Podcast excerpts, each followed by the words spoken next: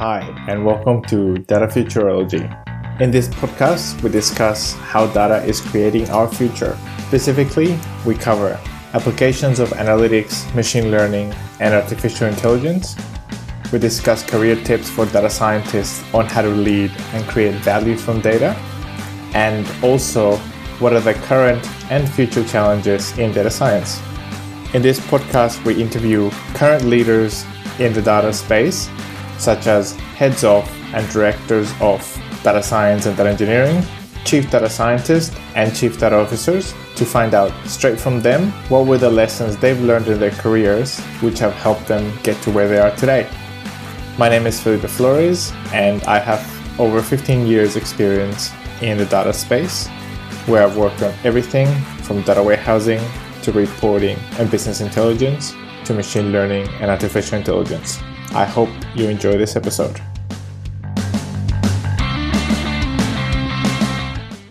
In this episode, we speak with Tony Lang. Uh, Tony has over 20 years of experience and is a wealth of knowledge. I particularly enjoyed his practical and delivery focused approach to creating value from analytics and also creating a data driven culture in organizations. So we, we spent a lot of time talking about that. We also cover uh, what is the nuts and bolts of analytics. We cover about the data supply chain that is required in organizations to deliver analytics and machine learning solutions. So some what what are some of the prerequisites? We talk about how to deliver quick wins and also strategic projects concurrently. Uh, we discuss the journey to add significant value in an organization through analytics. Uh, also, what questions to ask, ask executives to kickstart their data science journey. Uh, we talk about why there's so much turnover in data science. He tells us why data preparation and model building is actually only 20% of our job and much, much more. Uh, it's a really, really enjoyable and an episode that's full of value. Tony is uh, currently working in, in Brisbane and he's a general manager of analytics and data services at Auto and General, uh, which is an insurance company. I hope that you enjoy the episode. Hi, this is Felipe Flores, and today I'm speaking with Tony Ling. How are you doing, mate? I'm great, all the way here from, I'd like to say sunny Brisbane, but it's a little bit cool and overcast, probably not as cold as Melbourne, but yeah, it's great. Thank you it's great to be here. No, thank you. Thank you so much for, for making the time. I've been looking forward to speaking with you for, for quite a while. And as we were talking just before, I, I saw a presentation that you did at the Data Science Melbourne meetup for a Christmas event, and I thought it was it was fantastic in the sense that it was it was interesting, it was insightful, it was funny, and it was about uh, leadership in, in data science and, and things to do and, and not to do. And um, very, very interesting and exactly what we're going to be talking about today. So thank you. Thank you for that. No problem. Um, just recalling it was more about exploding the myth of the, the rock star data scientist and um, what that does and doesn't mean in practice, and how people can take themselves a little bit seriously in this space, and just having a bit of a light-hearted dig at the whole thing. It was excellent. I remember that the the whole room was both impressed and, and in stitches at times with the presentation. And I, I mentioned to you just before that I, I still recall one of the slides that, that said, um, uh, you know, Excel plus RapidMiner uh, doesn't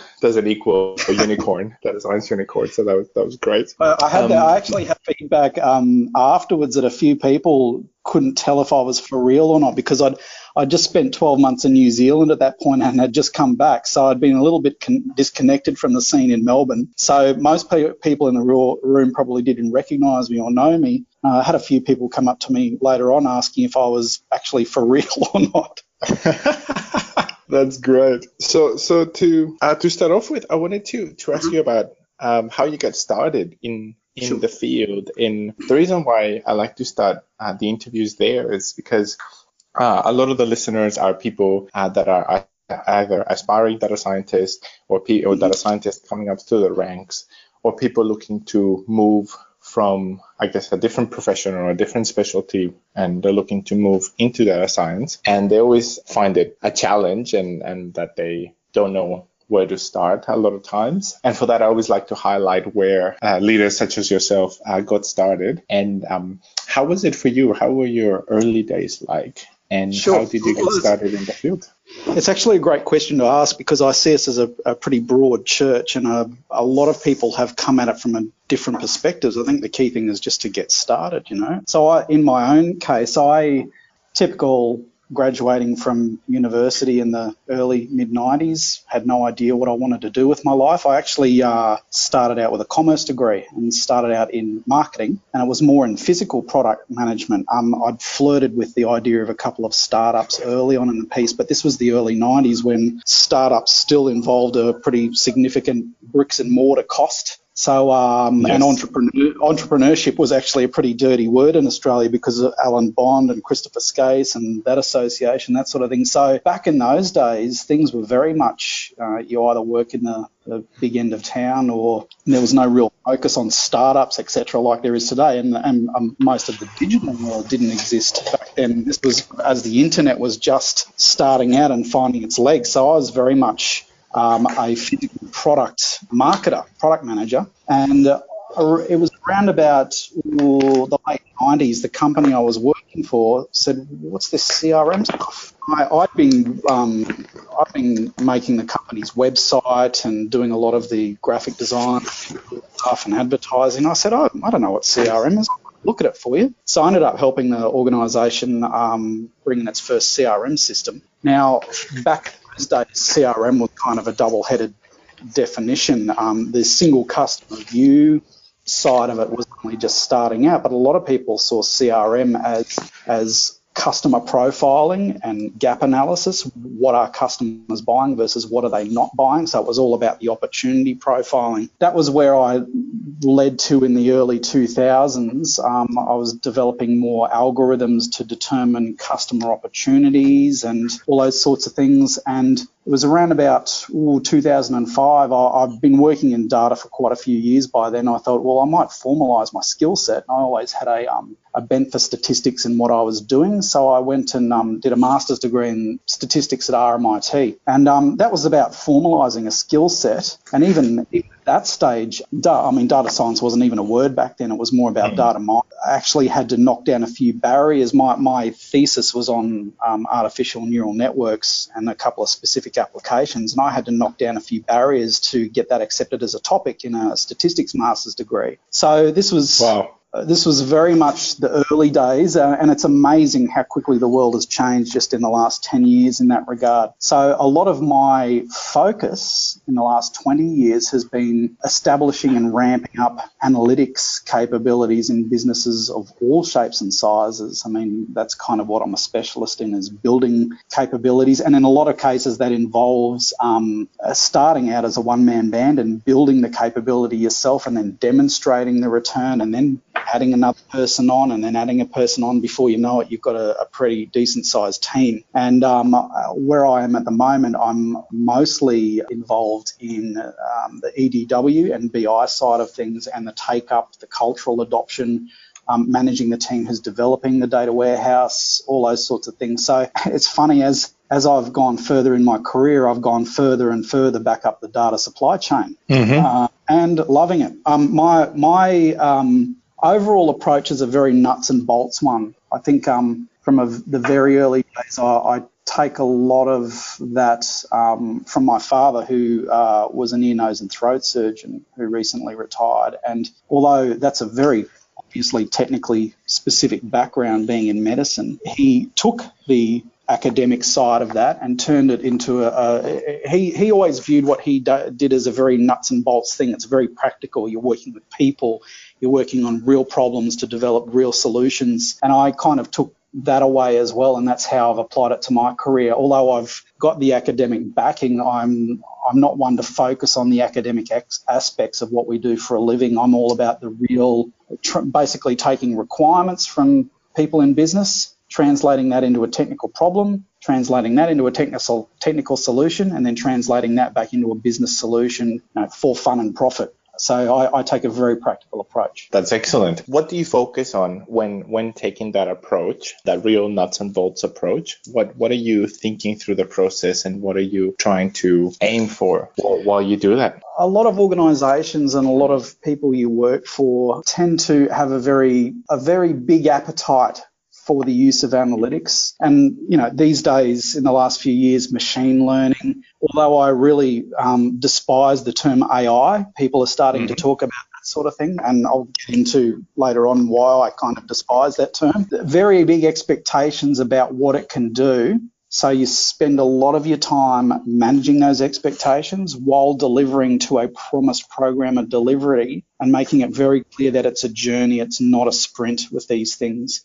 If you've got an end state that you want to get to, I mean, with a lot of organizations, their data supply chain is just not up to the delivery of those solutions. So I've had many situations where I've come into places ostensibly with the idea to ramp up machine learning and data science capabilities and finding that we're having to take a big step back from that and just get the data supply chain in, into shape um, to mm-hmm. facilitate those sorts of tools.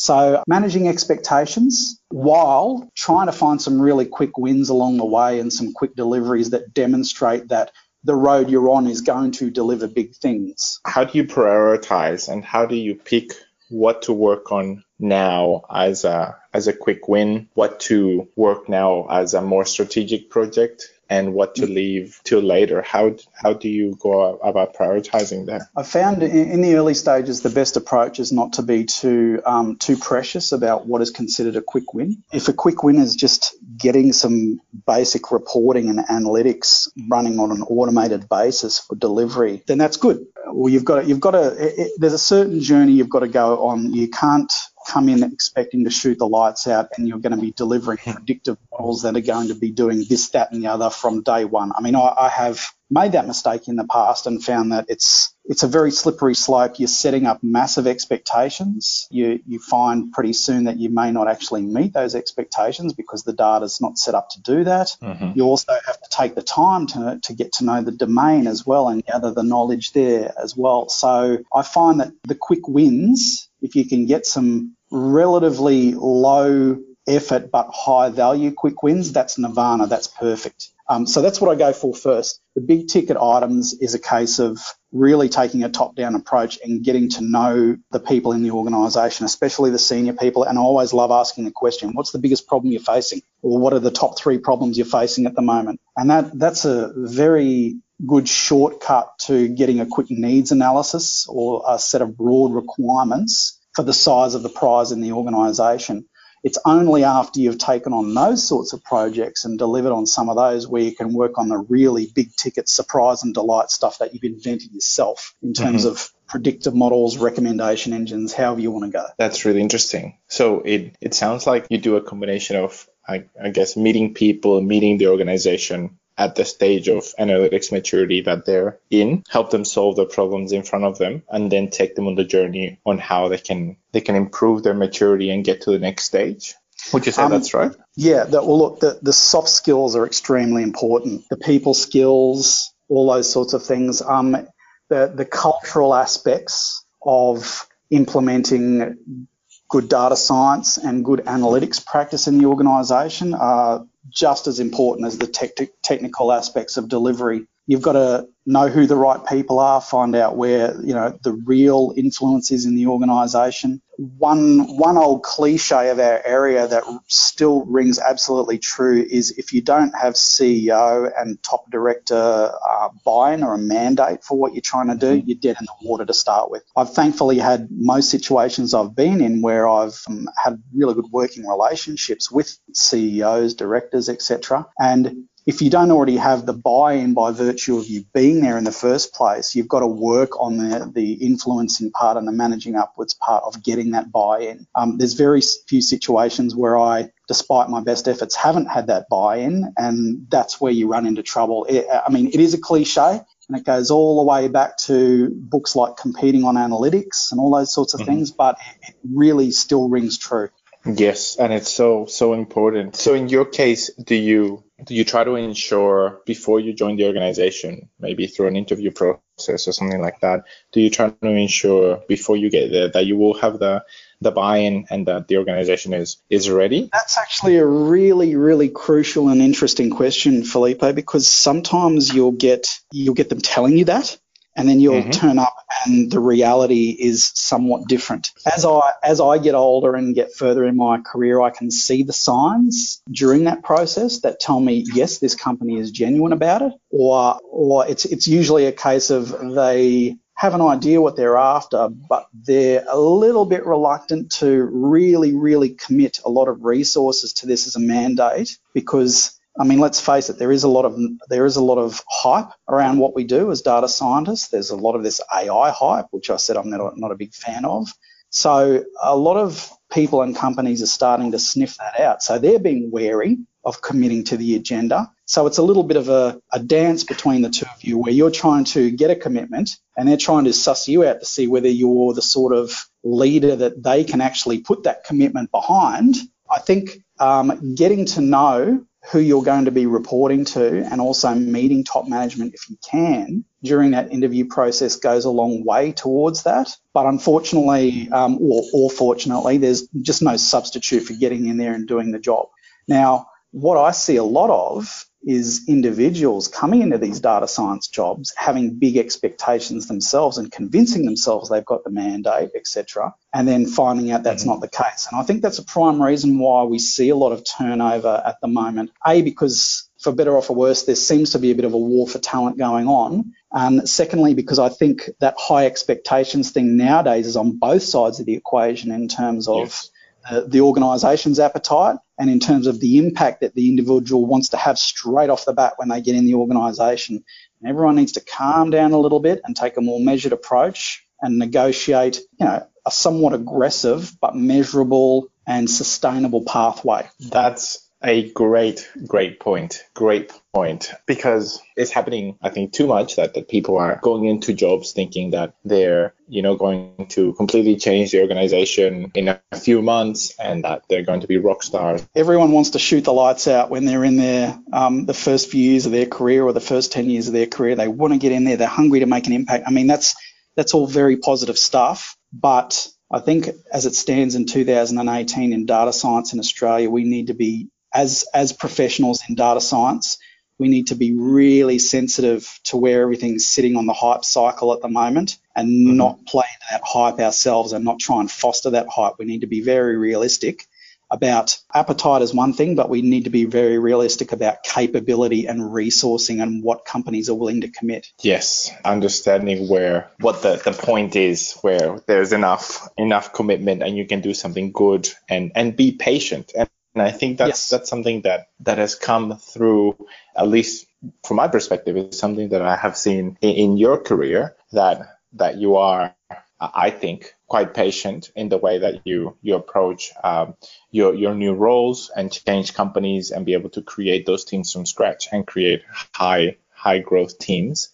Uh, so I definitely want to ask you a lot more about that. But sure. but firstly, uh, what what do you think what do you think makes you uh, have that that patience uh, when you go into new companies and, and start new teams the patience to do the right thing and put in the the work that's going to help you now and in the future. Bitter experience and past failure basically yeah uh, yeah I've, I've been down that road myself earlier on wanting to shoot the lights out and make a big impact and be the, the the, the rock star data scientist, you find pretty quickly that, that that's just not going to cut it. And, and what, what did that uh, look like for you? Sorry.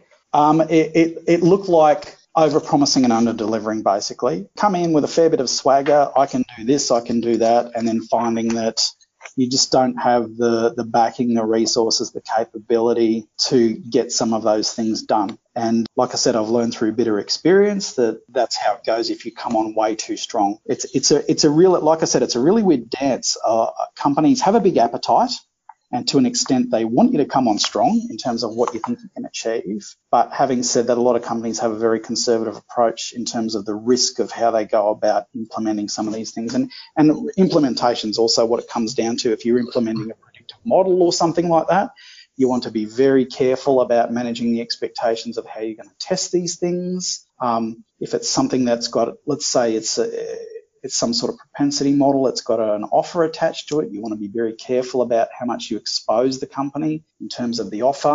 So you really need to work with the people in the business side of things to um, to determine how they want to implement these things, when they want to implement these things. But you also want to com- communicate very clearly when you're doing, say, A B testing or testing some of these things.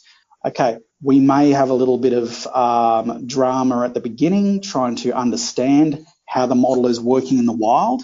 I mean, that, that everyone talks about the old cliche that 80% of a data science um, project is data preparation and data engineering. I see that as just you know the model building phase. In terms of an overarching implementation, the actual model building, including that data preparation, is about 20% of the whole job. The other 80% is once you've implemented a model in the wild, you've got to test it and iterate the hell out of it to actually get something that at some stage may just be considered part of the furniture in the organization.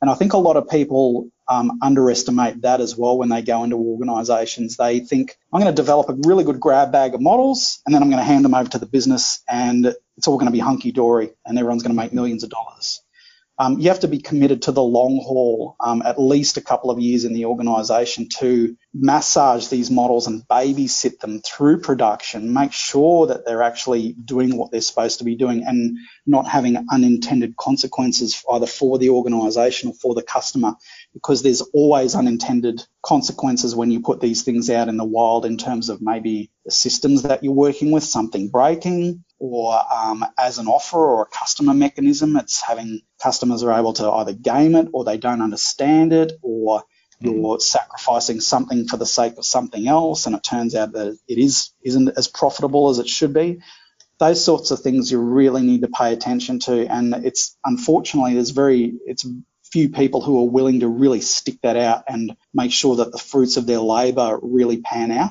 yes Exactly right, because that's that's when you you get to your work gets to make a difference uh, when when it is in production in the wild and you're you're babysitting that model through through the first the first few months of implementation to make sure that it's that it's working well. Uh, that's that, that's that can that can be a pretty wild ride for some people. Uh, I mean, seeing seeing your model out in the wild and having the nail biting experience of worrying about whether it's going to make or break you was uh, it hasn't it's it's reached statistical significance but the result isn't quite there and oh is it going to lose us money and all those sorts of things it can be a very hairy experience for some people but that that to me has always been part of the challenge um, I've kind of got the luxury of looking back on the last 20 years and, and knowing, and this is something I'd say to my younger self, don't worry, everything's going to be fine. You're going to have more wins than losses. But when you're right in the middle of these implementation, you're just worried about the loss. But you need to really hang on to that and drive it through to get the outcome. Because in a lot of organisations, the attention's put on you, not so much because you got the result, but because you did stick it out and you were committed and you're engaged and all those really good things. That that really stands out as well. Exactly right, and take it take it all the way. Be persistent and and take the model all the way through. That's so important. so so important, and I, I can't highlight it enough because you know sometimes when when uh, I speak to to data scientists uh, that are working in teams, they they often express uh, frustration about their organizations, and this mm-hmm. comes to what you were saying before about the high expectations on both sides, and I think also a lack of uh, patience. And their mm-hmm. frustration mm-hmm. is that they they say that the organization wants to say that they're doing work in analytics, machine learning, um, yeah. but the, they the team and, and sometimes individuals don't feel that the organization has the commitment to do so because they don't feel like they, they can work on the, the work that they want to do. Yeah, and, that, and that's a really interesting point you make because a lot of people, um, as well as being frustrated about the impact that they think they may or may not be having, a lot of people focus on their techniques and worry about, well, I'm not going to use this fancy te- technique or that fancy technique. A lot of people worry about the fact that they're sitting in their cubicle running regression models and all those sorts of things. Yes. Um, I actually don't have an issue with that. My philosophy technically has always been that the simpler the model actually works and gets the uplift, the better. I'd rather run yes. a really robust logistic regression that gets me a really good commercial result than a fancy ensemble of a whole bunch of different techniques like neural nets and random forests, etc., that may be a little bit more brittle and prone to break, especially around the edge cases that come through. I'd rather have the solid, dependable model. Let's say you're getting a few less points of area under the curve and all those sorts of things. Um, let's say the accuracy isn't quite as good, but if the commercial result is good and it's a robust model in production, then don't worry about it. You can iterate on top of it and A-B test later, but you've also got to consider the implementation cost of doing that. So sometimes the optimal result is not the fanciest result. And I think a lot of people see through things through that lens and go, oh, well, this company isn't really doing it for me because I'm not doing the fancy stuff. Well, the thing is, a lot of companies aren't doing a lot of the fancy stuff they say they are, but mm-hmm. uh, there's a lot of companies who just want the nuts and bolts and the bread and butter before they take the big steps. They should work with that and try and help develop the company as opposed to become frustrated about, well, I'm only doing this, I'm only doing that, so I need to go and see what else is going on. Yes, that's exactly the way that people should be seeing it is you need to create simple models that can that can solve problems quickly and create essentially analytics value and a benchmark for how to solve that problem and then uh, take the, the organization on the, on the journey required and build up from from there. But uh, you're, you're right. A, lot of people are saying they feel like data they feel like data science is moving so quickly that if they're not implementing the latest and greatest techniques, people feel like they're falling behind, uh, which is yeah. which is not the case. But how how do you impart that to your teams? Well, I'm I'm very lucky in that I've got a very mature team who are very across the technical detail and are very into continual education, as am I. But I do find that people get a little bit too hung up on what is the latest and greatest technique. Um, I'm all about the try. I mean, I've got a background in statistics, so I'm all about the tried and true application of statistics from a machine learning point of view. I don't like to get too fancy fancy because I was going to make the point that the business isn't interested really in how the watch works uh, in terms of you explaining the technicalities of back propagation and all those sorts of things. They're interested in the value. So, but on the other hand, they, they are interested in you staying ahead of your own individual curve and learning things. But I think people worry a lot about whether my technique or whether my algorithm um, stands up to someone else's. If I had to open up all my code to someone else, would they pick it apart and say, I mean, this comes into imposter syndrome, which is one of the questions on your list. Um, people worry a lot about uh, whether they're going to be trumped in terms of their coding, and people go, oh, well, you're not doing this, you're not doing that, so your model not might not be as good. It really doesn't matter if the model is robust and it's working and it's getting the uplift, you can always build from there. So don't worry so much about the techniques, etc. It's great to stay ahead of what's happening in our, out in the world, but you don't necessarily need to be on this this rush to implement it all in your own business today. Yes, yes, completely, completely agree, completely agree. And and um, before before we continue this. Um, um, I guess this line of, of questions, I do want to take a, a short detour and, and go into the mm-hmm. uh, the imposter syndrome uh, sure. that uh, that you just mentioned. Um, so it's it's obviously a big um, a big problem mm-hmm. in in data science, and, and a lot of people feel like they're feeling unsure of themselves and that they're not good enough because of this imposter syndrome. Uh, where do, where do you think it, it comes from and, and what do you think people should be thinking about and, and approaching it? I actually think a lot of it does come from the hype cycle, especially all this mm-hmm. nonsense about about AI. Now let me just let me just digress from that point for a minute to, to explain what I mean by that. Right. So when, when I did my master's degree in 2005 to 2009, I was, I, like I mentioned before, I wrote my thesis on neural networks, and I think it was just coming out of a bit of a, a neural network winter. Um, neural networks have come in and out of favour a lot over the last 30 or 40 years since they were first um, developed. And I think I was working on on my masters at a time when it was just starting to come out of one of its winter phases. Now, in the, I think it was around about the 1960s or so, there was a lot of artificial intelligence theory research being carried on.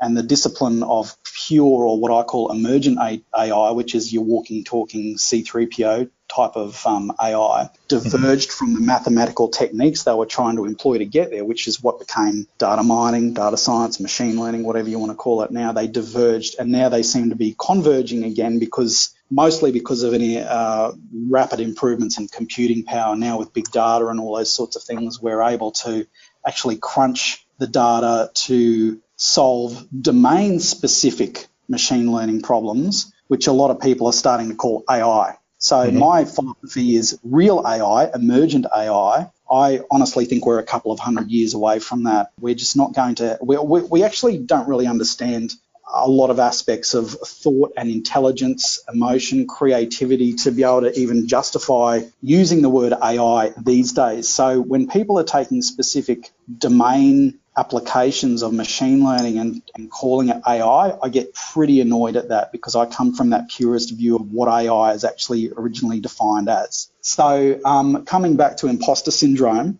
I think a lot of people see themselves in reflection against the hype of companies talking about AI and they're doing this and they're doing that. So they feel that, well, I've got a few years under my belt, but I've only got so many hours in my day. I can't absorb all this knowledge about artificial intelligence and machine learning and data science and analytics and visualization and coding and, and getting into the, the whole debate about whether you should be working in Python or R or whether you should be hmm. working in a visual tool. People tend to mirror themselves against what the world is saying on LinkedIn or whatever, and they're feeling like they're coming up a bit short. Well, I've been around long enough to realize that the reality is not the hype. The hype is the hype, and a lot of vendors are trying to drive the hype cycle, and a lot of consult large consultancies are driving the hype cycle. But the reality is something different. And I always take the view that if you stick to your knitting and are getting good outcomes for the people you're working with and for, then that's fine. The rest is icing on the cake and don't really be so worried about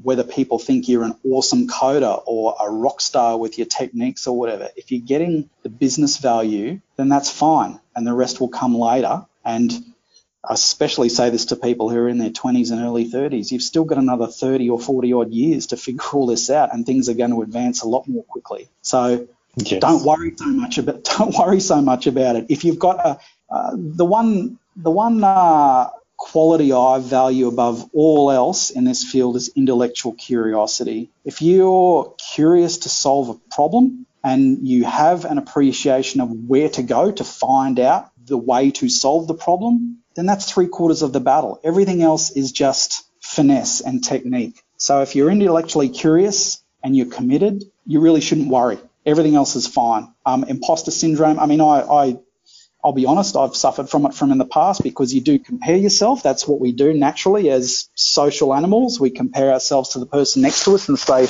do I measure what that person up to the, that what that person is doing? But it doesn't help to compare your outtakes and your rough draft against someone else's polished finished product. That's right. That's exactly right. And and I've I've definitely uh, have suffered from imposter syndrome as well. And how, how do you how do you deal with it? How do you work? I I started to think that uh, the problem is around how we measure ourselves. Uh-huh. And uh, by that I mean that being in a data science team, we we want to measure ourselves by as you said, uh, having the, the fanciest model, the, the greatest code, uh, the creating greatest coding skills. And that's because we are in essentially in inward looking and kind of in our bubble. So the way that I started thinking about it is to look outward uh, to the to the business and to the the problems solved and the value created. And by problems solved, I mean real, satisfied, happy customers uh, inside the business and outside of the business. People that you know have a smile in their face because they had this problem before that uh, they couldn't solve it, and then with your help they were able to solve it. And and if for me, I've taken that as the measure, as you know, how many of those happy smiles can I get from customers uh, in the right. business or outside of the business, and and and how quickly can I get those smiles and to get those smiles quickly, it means that I will use simpler models and, and take a lot of complexity and complication out of my data science approach so I can so I can get those those happy customers uh, quicker and more of them. It's interesting, I suppose. The grand irony is that in we're working in a field where we like to measure the hell out of everything, but we, we're, we're, using subjective measures to measure our own worth against other people who are in our field. I find it quite fascinating. so true. uh, so so interesting. Um, and I, I really like what you said about about despising the the AI hype. That's that's excellent. And I did want to ask you a follow up question because sometimes yeah. people think that you know it's it's just a a matter of more data obviously yeah. based on, on, what you said that it's it's about uh, that the, the computing power and the amount of data available have have started mm-hmm. to create this conversion and then people mm-hmm. say okay we have you know machine learning applications in in narrow context and that was uh, created through having a lot of data then ai will be about having just more data and more uh, computing power what what do you think about that and, and whether it's something a realistic approach for creating what truly is AI? Look, if I put on my statistical background hat and think about the nature and the very basis for statistical theory, it was about squeezing the maximum amount of information out of a very small amount of data. That's that's mm-hmm. how the field of statistics came about and why sampling was such a necessary thing. You're trying to make the most out of very little. So I'm a still a huge fan of doing all those sorts of things. Um, where I see computing power really helping is not so much in terms of the volume of data. I mean, that's that's just going to happen anyway, right? It's about the creative uses of what you've got and how you can derive things. Um, I think a really um, it's it's uh, there's a, a, a quite a classic book called Data Preparation. I think it's called Data Preparation for Data Mining by Dorian Pyle. It's one of the only texts that's actually that's actually devoted to data preparation, and it makes the case that a lot of uh, variable derivation for as inputs in the models is an art more than a science, and a lot of that comes from knowing the area that you're working in oh, this ratio seems to be something that people talk about, so let's throw this into the model. Or if I take these variables and combine them and apply this transformation to them, then that might more uh, um, you know, boost some of the signal and cut some of the noise, and we'll get more value out of that. I think where computing power, the increases in computing power really work for me is making that process a lot smoother because if you think about, say, your CRISP-DM methodologies or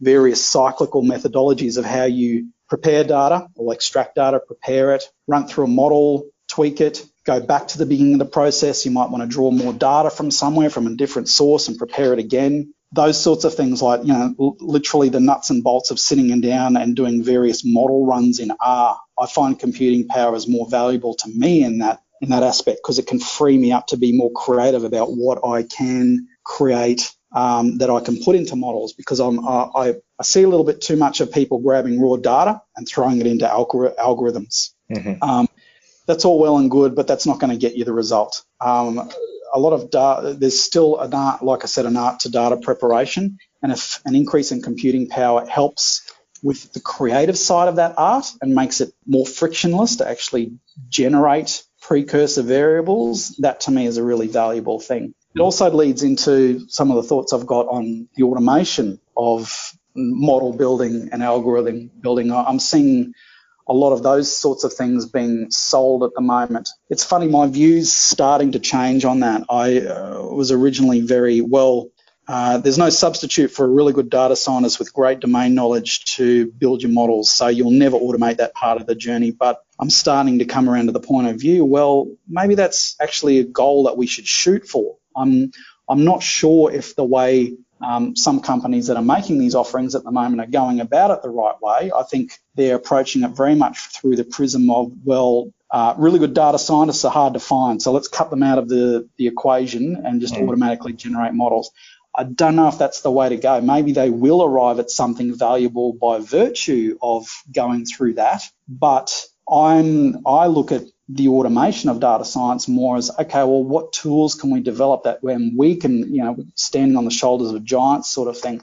If we can automate with confidence and with safety some parts of the process, then as data scientists, that should be actually be a really good thing for us because that frees us up to do the more creative side of data science as opposed to sitting and rerunning code for hours at a time and staring at a screen. That's such a great, such a great insight that the the increase uh, in computing power has has led to uh, people wanting to automate the data preparation side and automate data science um, completely and almost almost data scientists automate data scientists out out of the process instead of allow them allowing data scientists to be more creative with their with their data preparation. And and I've definitely heard that from from a lot of vendors that they try to say you know look at this fancy new tool. It means that you won't need data scientists anymore. Uh, but in reality, what, what we need is is the, the creativity around data preparation to to create uh, new features and to and to put into into features, as you said, what people are talking about, the domain expertise, that that is where the, the focus should be. Uh, sometimes,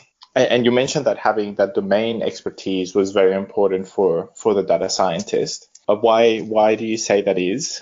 And uh, I'll ask you that one first.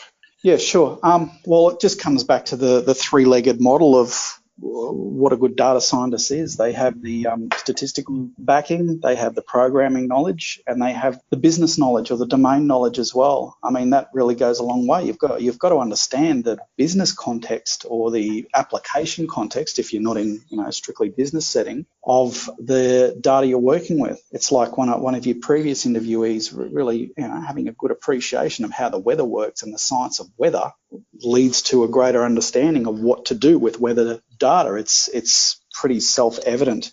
I think um, I think if I look at that three-legged model, I think what a lot of people are missing these days is the statistical knowledge part of things. So you're finding a lot of people who can get a good head for the business that they're in or the domain that they're in, and they may know how to throw some code together, but you find that when they're building models, they're just optimizing them by doing these brute force parameter sweeps or mm-hmm. whatever you want to do, and not really thinking about, okay, well, if I had to build this thing, if I had to build this algorithm by hand, what would I do? If I had to build, say, something relatively straightforward like a random forest algorithm by hand, would I know how to do that? Or am I literally just throwing data into it and modifying the number of tree, uh, the number of trees, etc., um, and the number of runs and just going with it.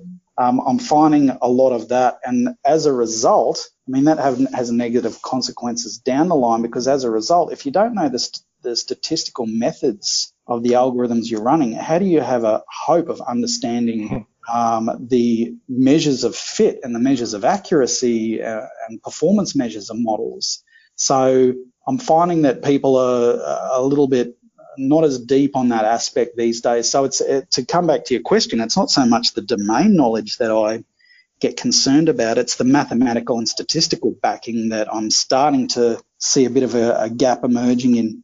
A lot of that, not to put too fine a point on it, but a lot of that comes down to the mythology of how much data scientists paid as well. I mean, if you know a bit of coding and know a bit of business, all of a sudden you can become a data scientist and come from another domain I mean, I, I, think specifically about programmers, right? And I'm not, mm-hmm. I'm not um, being derogatory to programmers, saying, "Well, don't you wish you were a data scientist?" Um, I actually look at some of the programmers I know in my life and think they are far more skilled at what they do for a living than a lot of data scientists I know.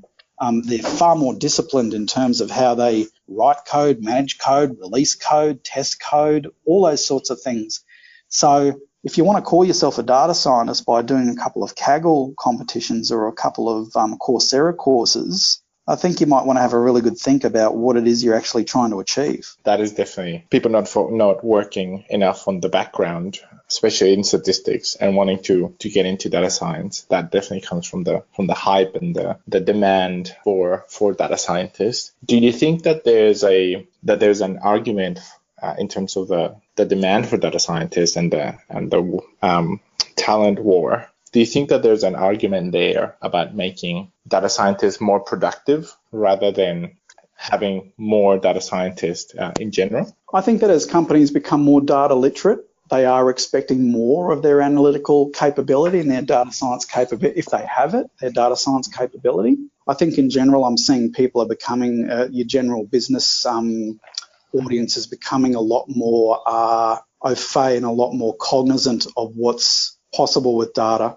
The downside of that is I think a lot of that's being fed to them by articles on LinkedIn about Watson and AI and what have you. So the yes. the sometimes the expectations can be a little bit out of whack. But I'm, I find that companies that have a really good head for data and know what they want to do with it, they are generally becoming more demanding and more concise in their expectations of what needs to be achieved. So what that does to data scientists is, uh, I think, uh, coming back to the patience thing, I think data scientists need to realise that some of those requirements not be it might not be your really high level. We want a machine learning model to do this. It might be something as simple as we need a more intelligent form of insight or report. I think um, people get a little bit too precious about, well, that's beneath me. I'm a data scientist when it's all adding value, right? Uh, so I think if you talk about the war for talent and all those sorts of things, I, I um,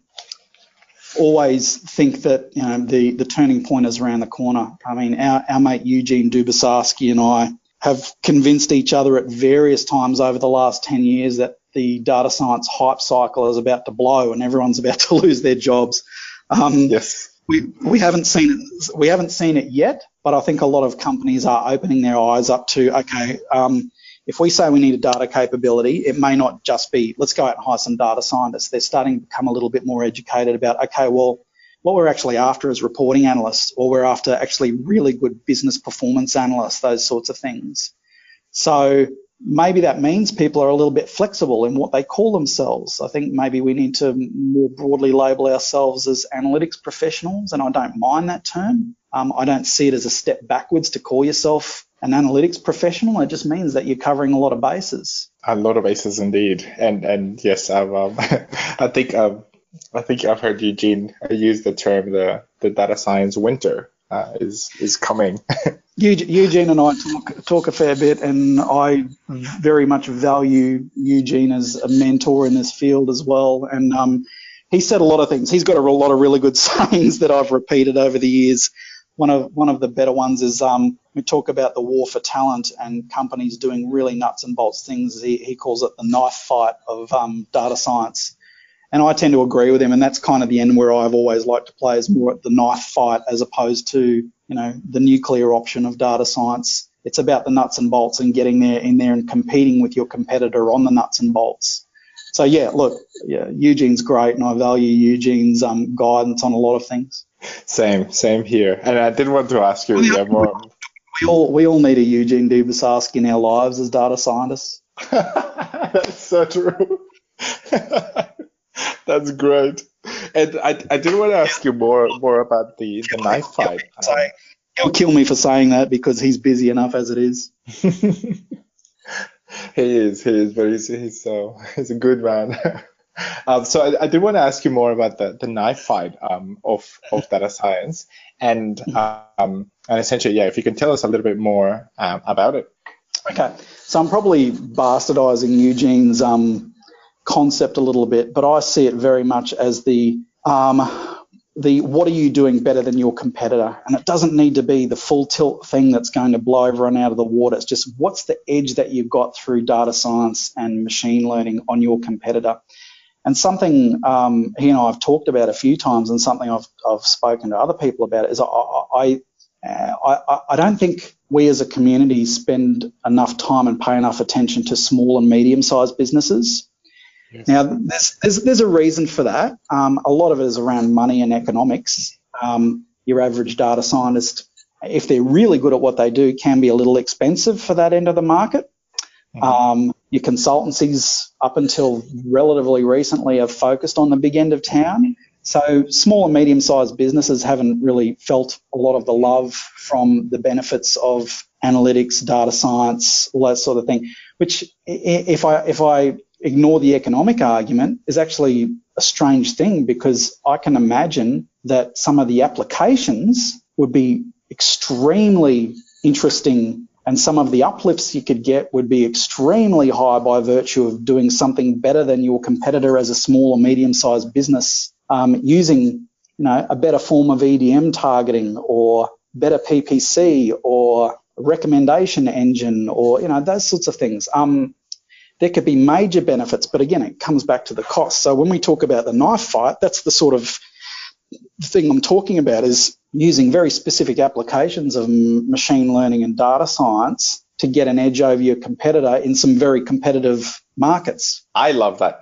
that area um, as well, and and definitely the, the using using data science in that in a very practical, very real way, and trying to get get I guess market benefits and market share and, and winning customers over by using analytics. That's um that's yeah. very very exciting. Yeah. Really, really good. So I wanted to um I guess, change um, change pace a little bit and ask you about some of the.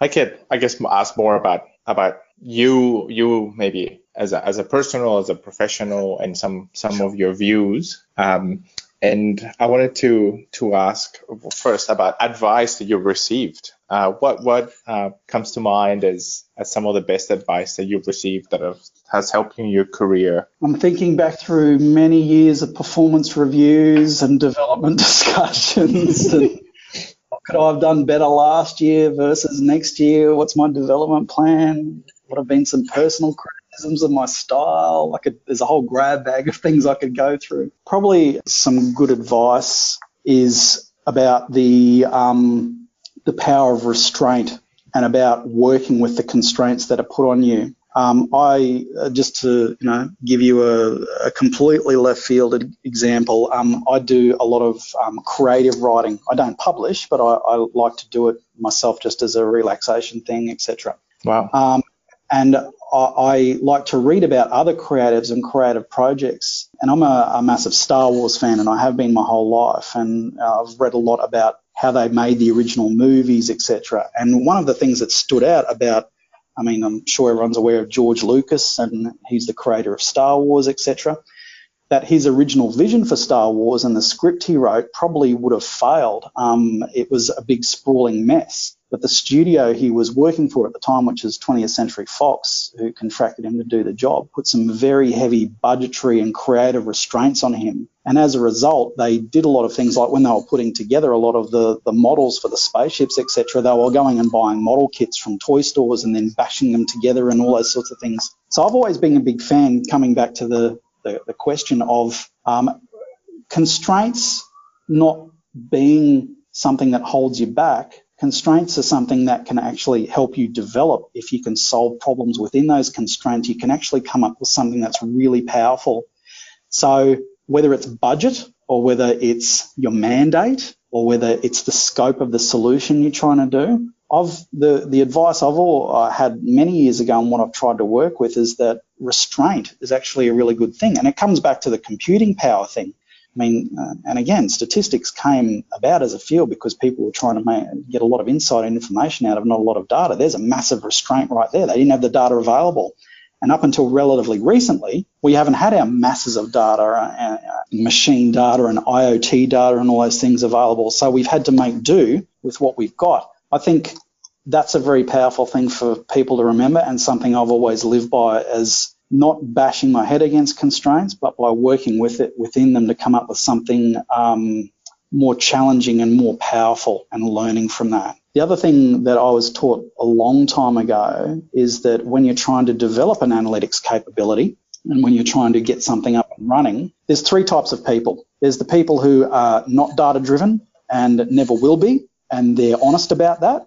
Um, there's the people who are genuinely data driven in what they do, and they do use data to their advantage, and they can become your biggest fans and your biggest allies. But then there's the people who say they're data driven, but in reality, they're actually not. And that can be seen as a very threatening thing to start with, but that's actually the audience that you want to work to. And talk about the knife fight of data science and the nuts and bolts, I earlier on in my career, when I was working with um, sales forces and, and, and field sales forces, sales reps who were going out in their cars talking to customers and developing opportunity profiles for them, getting out in the car and going on their sales runs with them or going to state sales meetings all those sorts of things very much helps to get those sorts of people over the line who say they're data driven, but in reality they're not. If you can demonstrate the value to them in increments, all of a sudden you've brought someone on the journey and you've got a massive supporter. So following that model and trying to get a hand very quickly and very intuitively on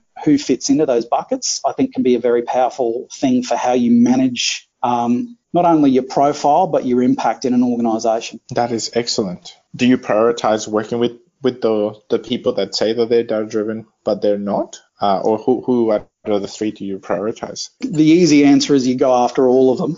You find that the, the people who are not data driven and and and are pretty honest about that are relatively dying breed these days anyway. But back then, when I first came up against that, you you kind of do have to respect that mindset and work with it because mm-hmm. there is a lot to the power of gut feel and intuition. In fact, I've come full circle on that. I've gone through the stage of my career where there is nothing more important than the data and what the data says.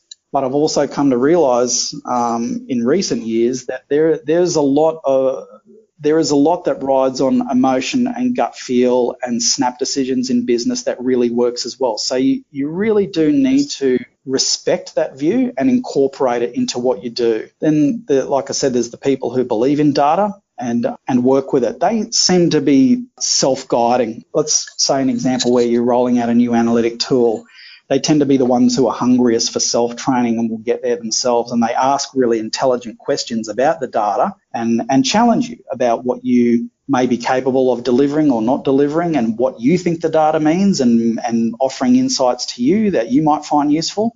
So I find that if you're then working and focusing on the people who say they're data driven but aren't quite there, it's not because they're just saying they want to appear data driven. In a lot of cases, they do believe they are, but in practice, they're not. So it's about mm-hmm. taking them on that journey in a respectful manner as well and not beating people over the heads with, you know, this is how you're going to do it this week. Taking people on the journey and being respectful about it and finding that one group feeds into another and migrating people from one group to another, from the saying they're data driven to the genuinely data driven it becomes a much more satisfying process and it feels like a really big win when you've got those people across the line. And it can't be just you, it can't be up to you as an individual to pull everyone kicking and screaming over that line. You have to build a community around you as well in terms of the team you build or the profile that you have in the organization. You, you've really got to spend a lot of time on that. And, and it really comes down to that as well time and energy. You really need to spend a lot of energy on the success of your initiatives. You can't just rely on them to be self propelling.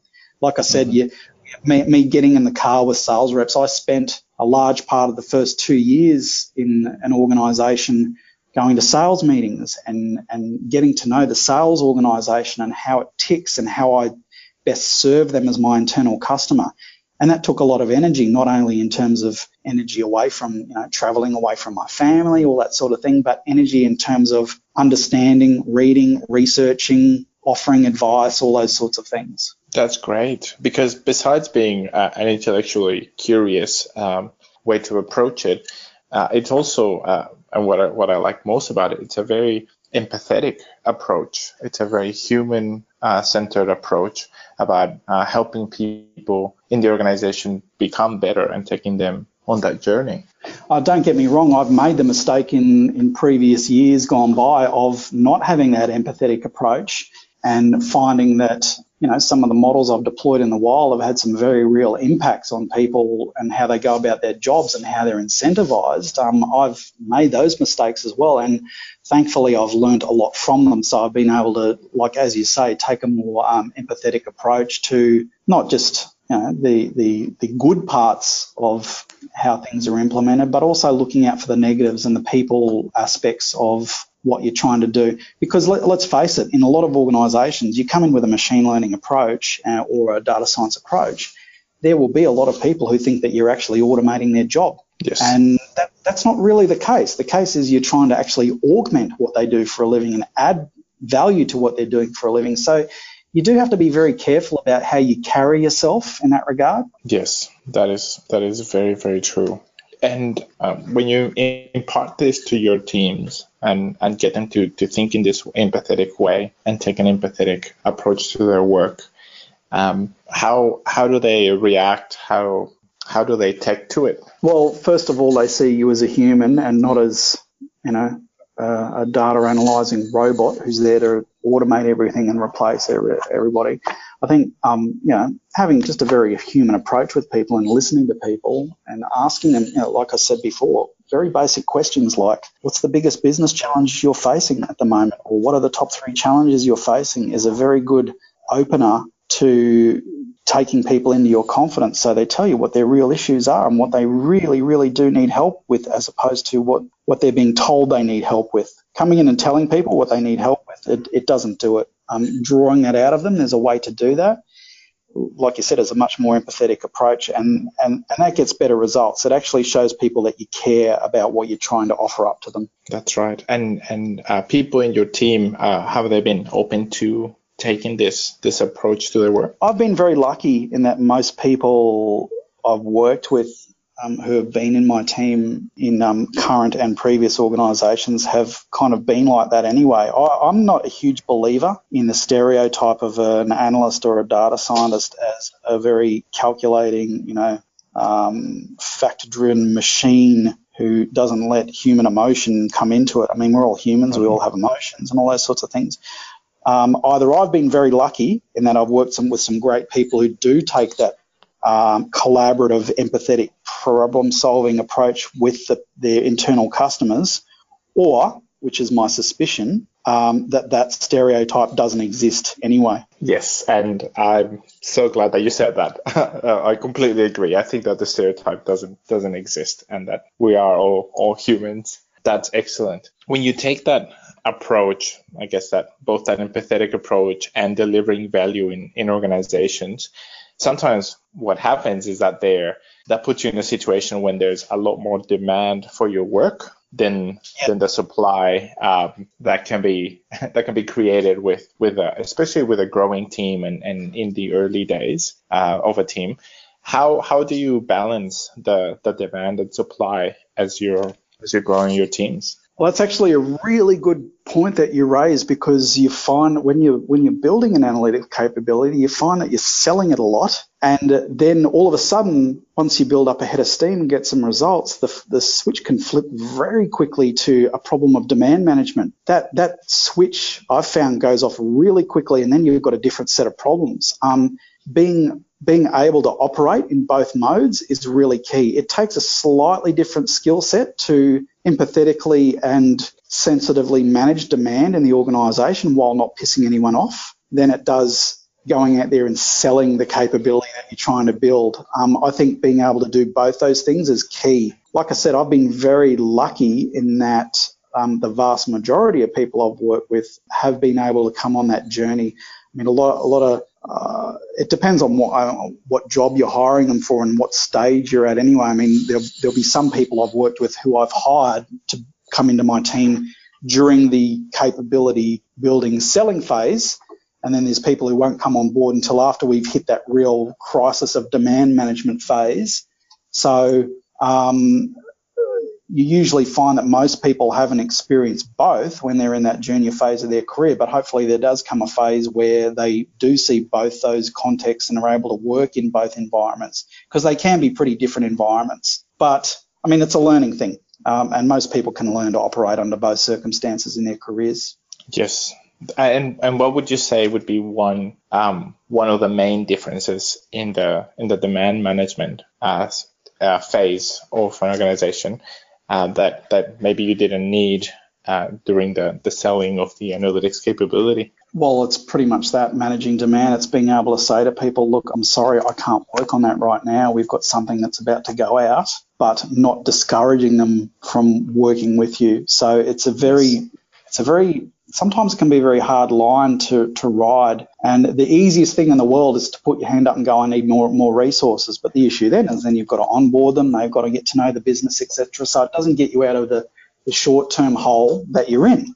So being able to say to people, look, is there an easier solution that you're able to do very quickly off the bat? Are we able to provide some sort of tool that's going to help you do it yourself? Or is it something that's a big ticket item that's going to have to wait? Um, that that is a bit of a, a bit of a soft skill that you need to um, to develop. Yes, definitely, and and I really like that you said, uh, you know, letting people know that you can't work on it right now, but without discouraging them from working with you. That's that's a really great approach. And and you mentioned before that that yourself and and your team continually learning.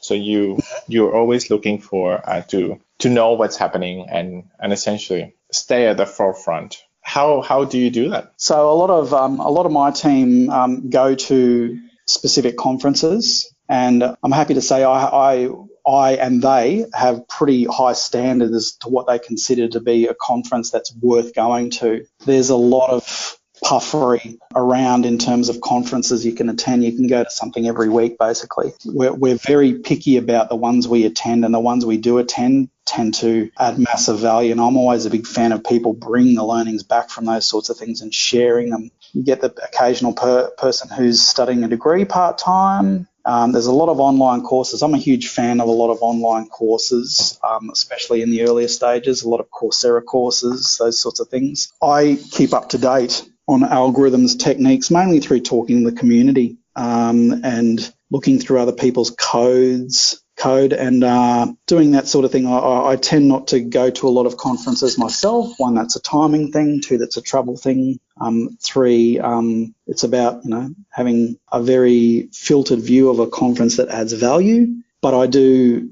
tend to um, do the occasional online course just to keep things sharp. Um, I'm my core technical skill set is R and SQL Server. Um, mm-hmm. So I spend a lot more time in R these days, and a lot of lot of my development, although I'm not as hands on these days, um, I tend to still like to remain hands on because it kind of keeps that coding is a is a style of thinking, and I like to keep that side of thinking as sharp as I can. So yes. I I'm, I'm always a big fan of getting the latest and greatest packages and pulling them apart and seeing how they tick and what they're adding uh, value to, all those sorts of things. Um, so I tend to be more of a hands-on learner as opposed to a sitting in an auditorium learner these days. Again, yes. that's a time issue. So it's a mix of all those sorts of things. Do you think that staying hands-on in coding and, and do you think that that's important for for leaders and data science leaders? Um, definitely. Um, the biggest reason for that is because when you um, come into a technical team or you're building a technical team or running a technical team, a lot of people in that team will see their management still through a technical lens. So if you're able to demonstrate that you still have some technical capability, that's actually a pretty good shortcut to gaining some trust from your team that you've been there. They they can see that you're you've still got your head in that area. So they go, yep, that person can code as well. Um, I know that they've got some technical skills, so they've kind of been where I am. So um, it gets you a little bit more um, trust from those people. Let's take that example to the absolute opposite if you're running a technical team and you've got no coding experience and you've never coded, it's a little bit of a harder um, slog to gain the trust of that team. It can be done. I'm not saying that it can't be done, but I'm finding that if you if you've still got your head in that space and can still think a little bit like a coder, then it's a little bit of a shortcut there.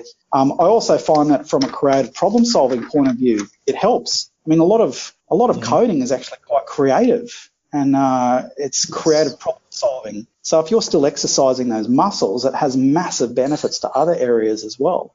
I've always seen the skill of coding to be more like writing a novel or something like that in terms of the all the moving parts and functions and all those sorts of things. It's it's a little bit like putting together a piece of creative art. So it, it has a lot of benefits to other areas of your life as well as just your day to day job. Um, I actually love to do it as a as a recreational thing.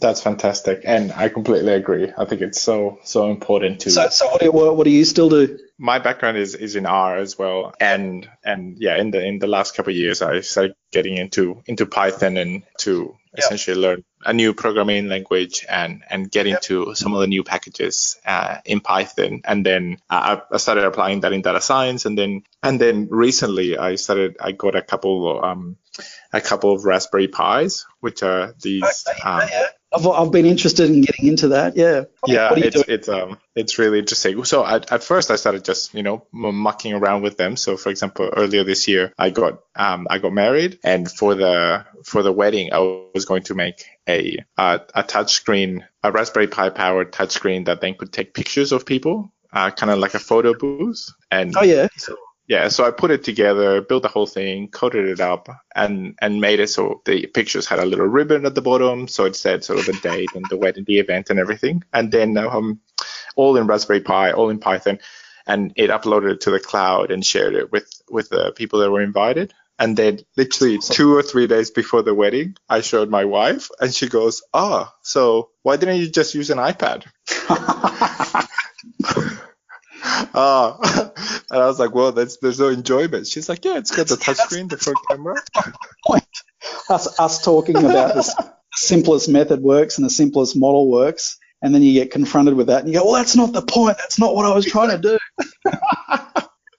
uh, anyway, but yes, no, I do I do um love still getting getting in there. So I only have a, a couple of, of other other questions sure. uh, before before we wrap up, and they're more about about advice and and and your thoughts in in helping other people.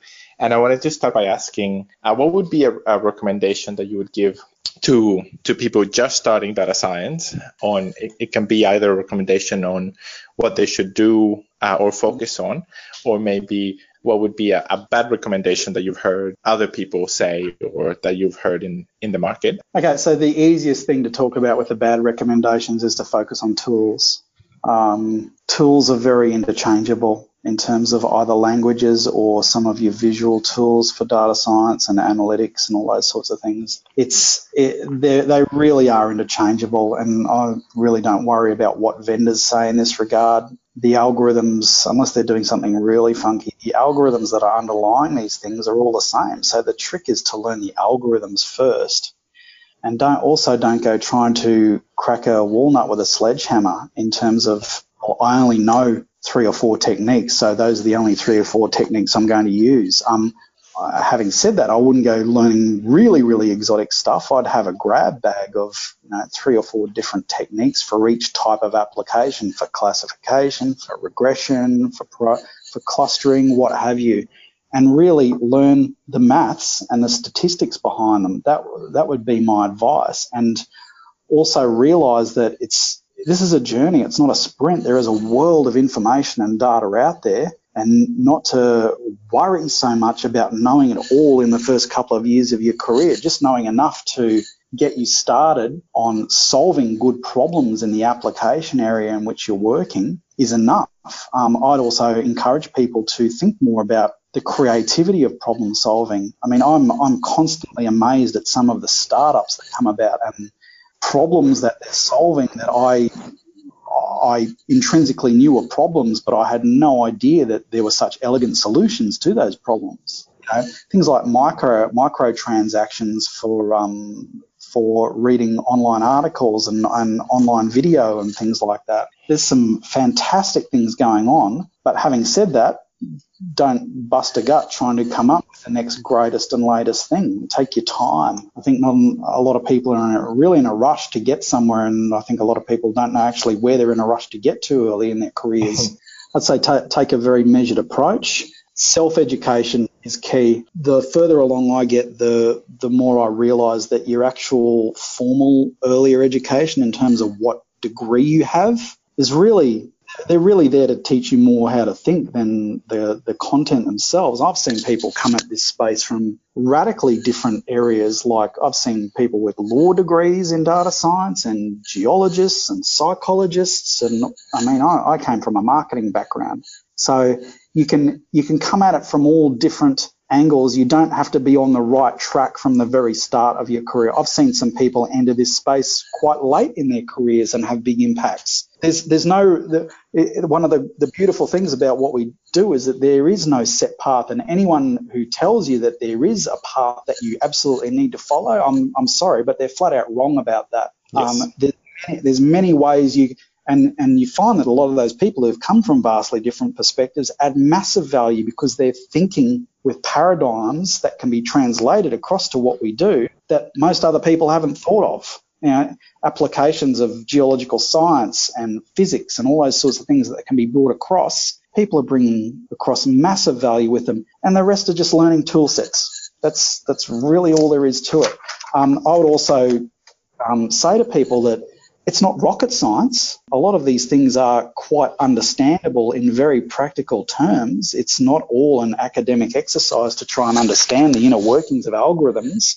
A lot of them were developed to be very straightforward processes. It's just maybe the maths behind how they were formulated and validated was a lot more complicated, uh, and it always helps to have an appreciation of that. But in practice, it's not rocket science. You can be solving some very meaty problems with some very simple uh, techniques. It's just how how you go about putting that into production that counts. So I think the overarching part of all that is just try not to overcomplicate what you're doing. Try to take a very measured approach, and the and the complexity comes from there. Absolutely. Oh, so much sense. And you know, uh, through throughout that, I was thinking, I, I wish I had that that advice when I was starting my career because I I made all those those mistakes, and I was you know um, young and impatient and, and not not thinking about the long term.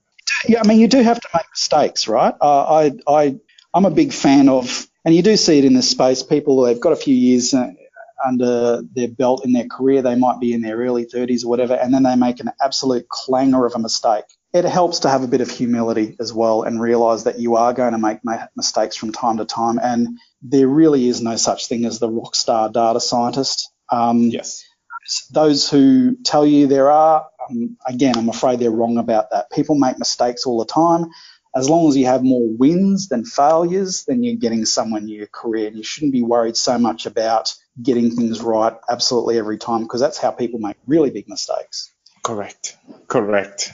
yes. Your answers through our discussion, I, I definitely notice a, a, pattern that you have that around uh, testing and trying things and, and improving them uh, on the way and, and essentially being obviously outcome focused and learning by, by doing instead of, you know, waiting to to do something perfect uh, every time, uh, which generally slows slows people down and slows um, progress down. That's that's excellent. And I wanted to ask you, since that was such uh, such great advice for people uh, starting in, in their careers, what would you say to people that are starting to to lead and manage manage teams uh, or looking to start new teams in an organization?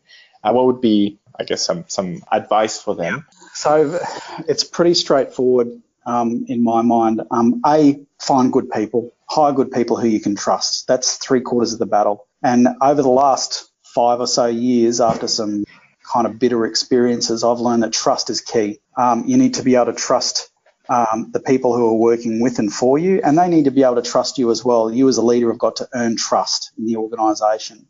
And it's a very it's a very simple equation. Uh, in every interaction you have with someone who works for you, or you work for, or work with, you ask yourself, what am I doing with this person right now that's either going to build trust or destroy trust? Um, because if they trust you as a person and trust the insights and results you can get them, then that goes a long way towards being considered a leader. And I'm a big fan of what's being fashionably called servant leadership um, mm-hmm. at the moment in terms of I don't, I don't see myself as being above my team. Um, I've got people in my team whose technical capability is far greater than mine and far greater than it ever was. And I know some people can actually be threatened by that, by having people work for them who are more capable than that. But I've never had an issue with that because I just see it as um, managing a group of people with extremely good talents and fitting them in with each other so they can be more powerful as a group than they ever would have been as individuals. And what I mean by sort of servant leadership is you recognize that about your people. Um, you as a manager, um, and as you become more senior, your your role is to remove obstacles for those people and help them so they can actually focus on what they're doing. Um, in in recent years, some outstanding insight that um, I've gotten from CEO I've worked with the last few years is as you become more senior, you recognize that your job and part of what you get paid for is to take more of the pressure. But what your job as a manager is to do is filter that pressure and not transfer that pressure down to the people who are in your team. So a lot of your job is to deal with pressure of deadlines, expectations, etc., but translate that into positive action and positive outcomes, not just passing that pressure down to your own people. I think that actually counts for a lot. I mean, it's, it's not about making people 100% comfortable and thinking that everything's hunky dory and everything's cruisy. Yes. But there's a way to do that that doesn't, you know, really put the screws on them and just turns people off. It's about getting the best out of people as human beings and about enabling them, not so much directing them and managing them per se. And that's a journey I've been on in my management experience and, and something that I've come to realize and value in the last um, few years. And I, I, actually think it's, I won't, I won't blow my own horn say it's made me a better manager, but it's made me aware of my own um, abilities and limitations as a manager so I can work to them in a more honest way as opposed to thinking that I've just got all the answers. Well, that's really interesting because I do I do think that it makes people better managers uh, when when they're you know willing to hire people that are better than them and they they want to serve their team and and almost you know almost as a manager almost work for the team in the sense of removing roadblocks and enabling them to do uh, the best work that they can and make uh, a trusting happy productive team i think i think that that is it makes it makes people feel important feel valued and and encouraged to work hard for for the team and for the organization. Uh, so I, I I, would love that answer. I love that answer. About um, coming to the realization that you can make yourself look good as much as you like, and get your team to help you make uh, to help you look good. But the lesson to learn is how you make your team look good, and something that it takes some people a while to realize, and, and I've been on that journey myself, is that if you can make your team look good, then by reflection, it'll come back on you. you will be seen as being capable of doing it. And I'm not, I'm not obviously not saying that I'm perfect at that. I, I do um, have my faults as a manager, etc. But I do approach it with the best intent to go, what can I do that's going to make these people um, look good to the organisation? I mean, it's all it's all a journey. Um, I still have all of my faults and make mistakes all the time, and you know you can accidentally break trust, and you can do what you can to to earn trust, but it's all a journey. And the idea is just to get on the journey and be patient with what you learn from the journey. That's fantastic. That is that is outstanding, and that is a, a fantastic note to to end on as well. Oh, I love I love that answer. and um, Tony, thank you. Well, I can't thank you enough. Actually, um, thank you so much for for doing the interview, for for sharing all your insights and and philosophies and approaches. They're extremely extremely valuable and and are so so interesting. I know that Eugene has has te- been telling me for a long time that that I should um sp- speak with you or get get some time from you. And obviously, like Eugene's recommendations are always great, but I can totally see why. No, this has been uh, super super interesting and and just great, really really great. So I can't thank you enough. Thank you so much for for taking the time uh, to do You're the interview. I really appreciate it. Not a problem. That brings this episode to conclusion. Thank you so much for listening. Please find us on datafuturology.com or on Facebook, Twitter, LinkedIn, or Instagram as Data Futurology. Also, go to datafuturology.com forward slash podcast to find the show notes for this and any other episodes. If you like this episode, it would mean a lot to us if you could leave us a review wherever you listen to our podcast. I hope you enjoyed this episode and that it was helpful and valuable for you. Thanks again, and see you next time.